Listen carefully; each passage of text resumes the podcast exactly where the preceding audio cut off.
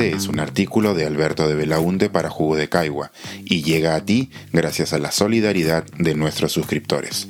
Si aún no estás suscrito, puedes hacerlo en www.jugodecaigua.pe. Cuatro pasos para no enloquecer en redes sociales.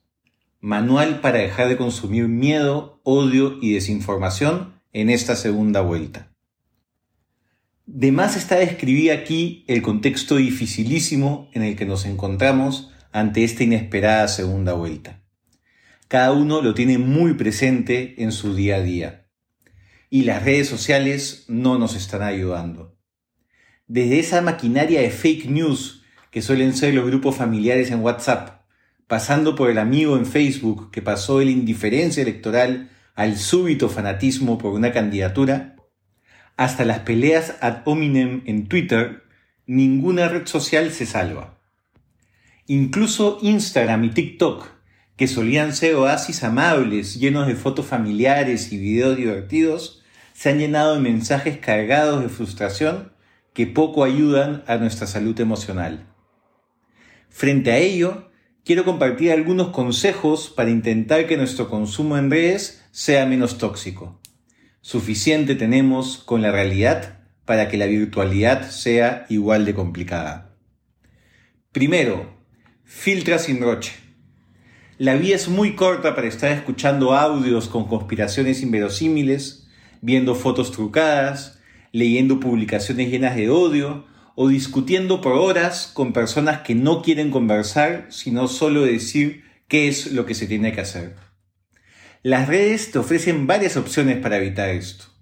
La más directa y efectiva es eliminarlas de tu lista de amigos o contactos.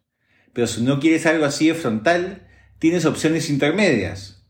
Facebook te permite dejar de seguir a alguien, que no es lo mismo, pues seguirás siendo tu amigo en la red social, solo que ya no te aparecerán sus publicaciones.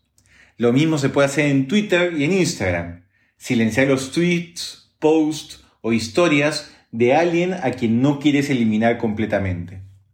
En WhatsApp puedes salirte del grupo, o si lo prefieres, puedes silenciarlo para que no te aparezcan las notificaciones.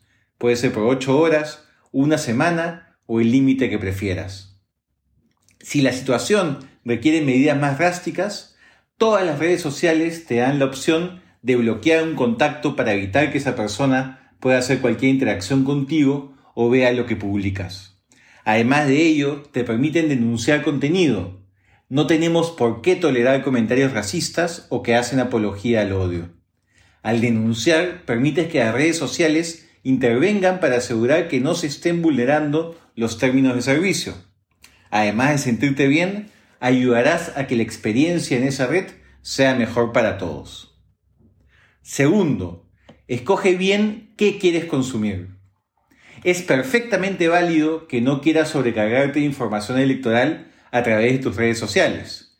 Cada uno decide cómo las usa. Puede ser que solo quieras ver fotos de tus familiares, seguir páginas de comedia, ver videos de mapaches o consumir páginas especializadas. Tus redes, tu decisión. Sin embargo, si deseas aprovechar el espacio para informarte y tener más elementos para decidir qué diablos hacer con tu voto, te recomiendo seleccionar con precisión las fuentes a seguir. Puedes elegir un par de diarios o noticiarios en los que confíes. También existen fuentes alternativas de información que son muy valiosas en esta coyuntura. La Encerrona, por ejemplo, es un noticiero independiente conducido por el periodista Marcos y Fuentes. Puedes seguirlo prácticamente en cualquier red social.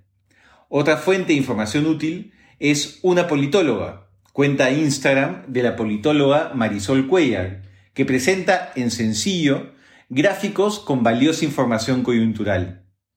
También está el Comité de Lectura, que realiza newsletters y también podcasts muy interesantes donde invitan a especialistas en cada materia.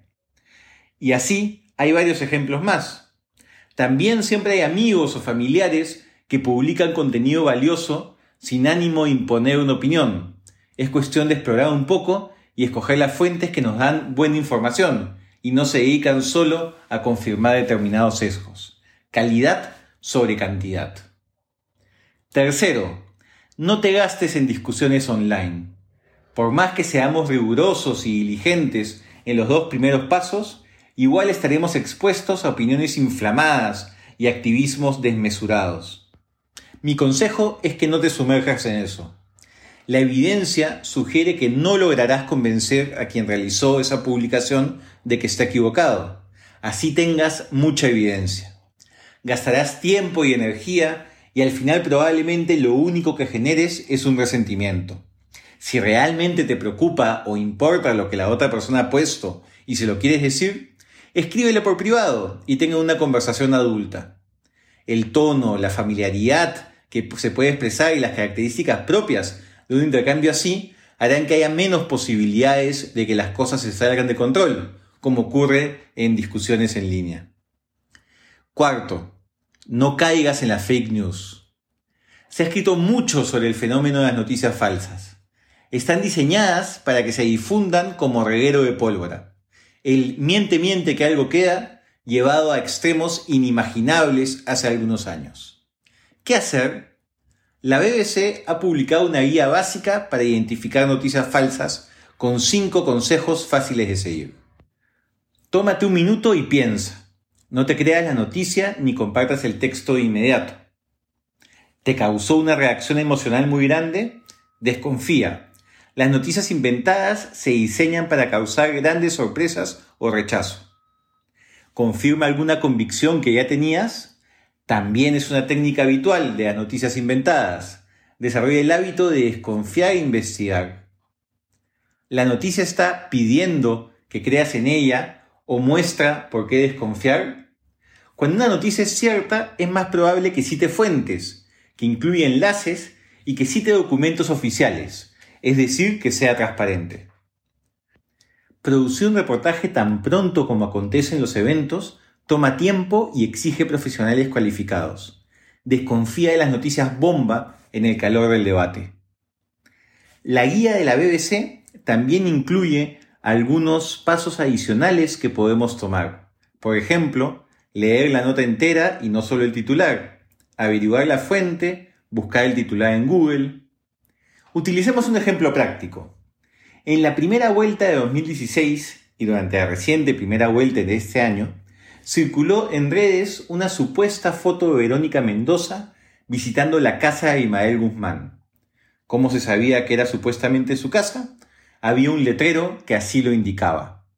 Una evidente paparrucha que igual se viralizó.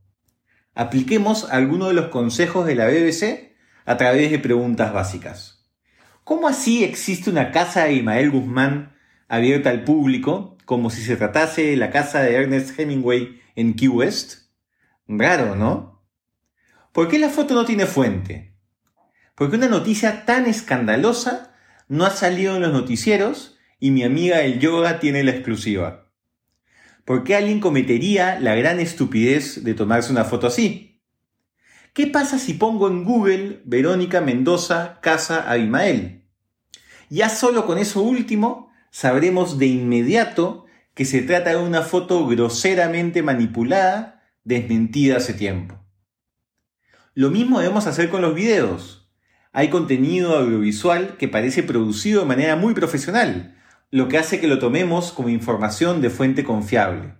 Duden siempre, en especial si no se trata de una de sus fuentes de confianza.